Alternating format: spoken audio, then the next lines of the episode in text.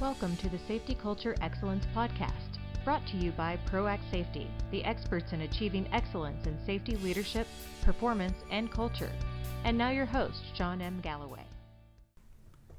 Safe versus legal.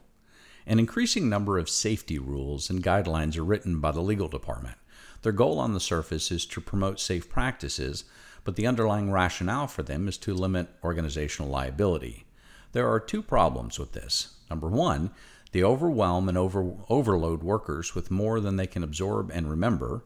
And two, they perpetuate the mindset that workers are a problem to be controlled rather than the customer of the safety stand efforts.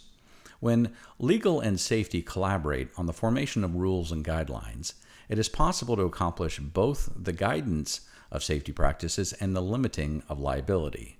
When legal takes on itself to write these rules, more often than not, they are worded in a way that makes them difficult for workers to understand and comply with. Safety should simplify and facilitate workers' understanding of the rules, not complicate it. It is possible to do so and still cover legal considerations.